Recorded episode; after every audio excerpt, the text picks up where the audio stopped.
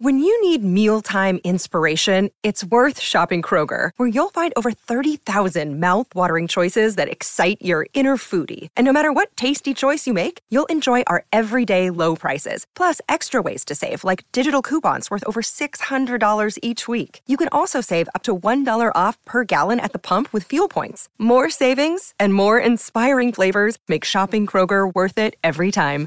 Kroger, fresh for everyone. Fuel restrictions apply. Another day is here, and you're ready for it. What to wear? Check. Breakfast, lunch, and dinner? Check.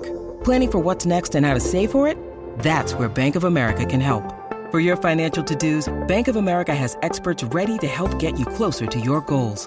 Get started at one of our local financial centers or 24-7 in our mobile banking app. Find a location near you at bankofamerica.com slash talk to us. What would you like the power to do? Mobile banking requires downloading the app and is only available for select devices. Message and data rates may apply. Bank of America and a member FDIC.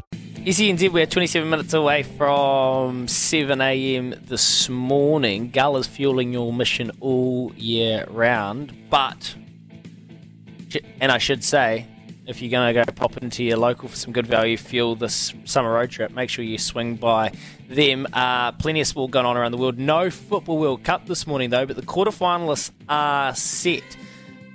So we'll watch that with interest coming up this weekend. And next week, well, we might be having a bit of a party time to round out our last week on air as we head towards the semi finals on SENZ. All of those games live in the SENZ app. Uh, Dame Patsy Reddy has been elected New Zealand rugby chair. The White Ferns have beaten Bangladesh 3 0 in their T20 series. And the IOC is pushing for Russia's Russia and Belarus's or Belarus's sanctions to remain in place, as despite different sporting bodies feeling the pinch on bans they have put on Russian athletes previously. So that situation is definitely not done. But let's go back to the boards because we've been talking Kempi all about 8:30 this morning when we hear from Dame Patsy Reddy, the incoming chair of New Zealand Rugby, and Zane. You want to talk New Zealand Rugby and Razor? Morning, mate. Questions. First one is, uh, you're not seriously asking this question, are you? Actually thinking there's a chance that we'll get anything other than the generic answer and that they won't give any kind of information about the future. Um, it feels like a pretty um, interesting timing to bring in such a diverse change to take um, a bit of attention off the whole situation for me, being a pessimist. Um, so no, I don't expect that to change. And this is a question, um, might be a bit ignorant, but who owns New Zealand Rugby or what are they? Are they a company? They're an organisation? And the second part of the question is who actually then elects the board? Well, my understanding, my understanding is the game owns the owns the New Zealand Rugby. The provinces, they the, they're the ones that come together through um, that process as well, an election process to to put together the board. I don't know actually exactly how that election process works because there's so many different ways that you can elect your board, whether they be independent or actually elected from the members and the owners, which is the provinces. So.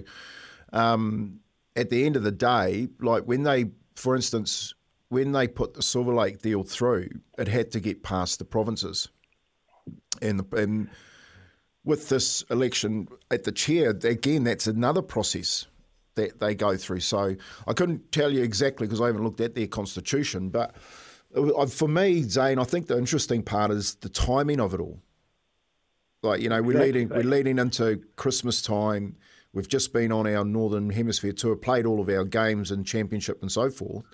Um, and we're setting up for their World Cup year, and they've decided to make this change just before Christmas. Now, that tends to tell me that the boat is not sailing all with everyone on it in the same direction, and they're trying to straighten it up.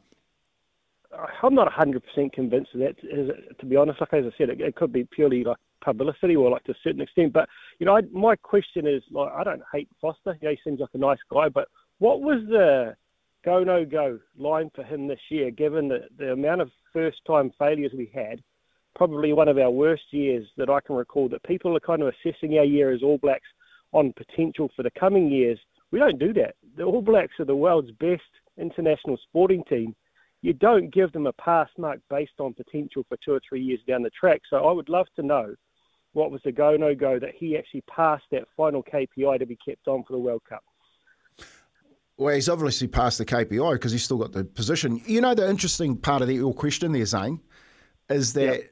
we've lost two coaches over the over this week in Wales and England who have been employed to take their teams to the World Cup, and you're talking about um, them passing KPIs along the way and losing their job 11 months out from the from the competition.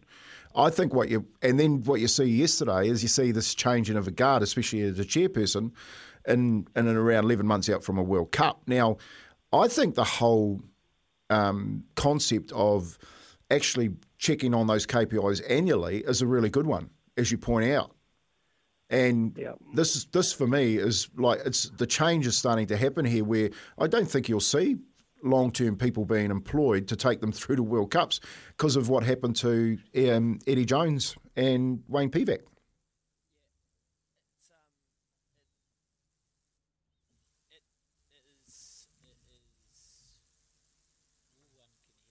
No. Louis, Louis, uh, just having a little trouble there with his mic. He's just checking it out here. That's thanks a lot, Zane, for that that um, that conversation there. That was an awesome question in and around Louis, if you're with us, about whether or not this type of, I, I guess, these changes, because we're not just talking about coaches and that being changed up, you know, up um, up to take teams to the World Cup, but now you're look, talking about boards. Yeah, it's interesting what uh, what Zane was saying there. Sorry, I just kicked my cord out underneath the table. Um, is that look? They, look, they they did a review after the end of year tour. Uh, Izzy kind of dropped hints of it uh, after he played golf with Jason Ryan, and, and he's he kind of dropped hints around how happy they were with the performance and some of the things they learnt about themselves. So New Zealand Rugby would have checked in with Ian Foster by now. They would have set their expectations and they would have given them their uh, honest appraisal of how it went up north. Zane's being, well, he may, said maybe a pessimist that maybe this is just literally a token, hey, look over here, diversion tactic.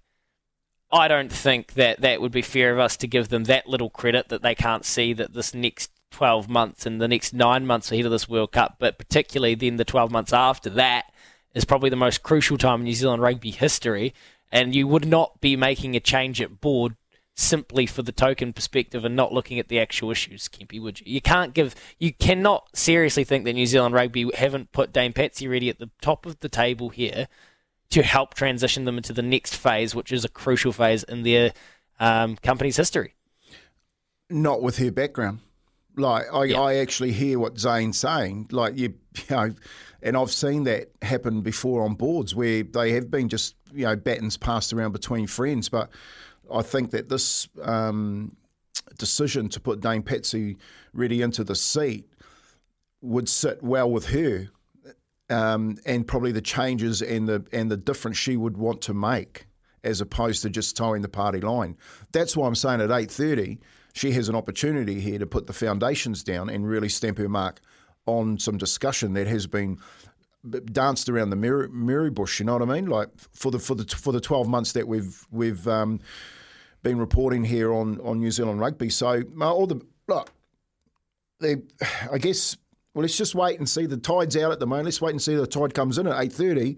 What it brings with it, what comes out the back of it, because she's going to be asked the question. I got, I got no doubt about that. Well, Kibby, what do you think? Do you think Ollie Ritchie and, and 100%. Andrew Saville and, you know, these these rugby journos and, and the Hintons of the world, do you think that they, and Gregor Paul, do you think they, they want to go and talk about a board reshuffle? Not at all. No way. They- uh, honestly, they want to talk about what they've been talking about for the last 12 months and they want answers. That's all they want. And they wouldn't have put this press conference here at 8.30 this morning if they didn't expect to cop it. And if they sit there and say, no comment, no comment, no comment, no comment, they are going to look crazy. That's right. So, I can't wait. 8.30, SENZ. Uh, make sure you stay tuned because we will update you live throughout that. And Trent says, Devil, Devil's advocate here, boys. The name, ra- t- the name Razor today take over after World Cup. Then the Crusaders go terrible in Super Rugby Comp. What will you say then? Personally, I don't think he's the right man for the job. Trent, Trent, did Zaaki win the Cox plate in the end?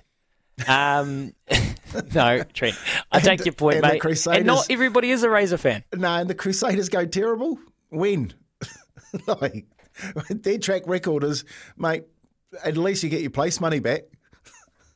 Yeah. Zaaki's more chance to win next year's Co- Cox Plate than the Crusaders go terrible. After this, it's Quizzy Dag. No Quizmaster, we've got the Kemp Master. 0800 150 811 $50 TAB bonus bet up for grabs. Give us a call right now.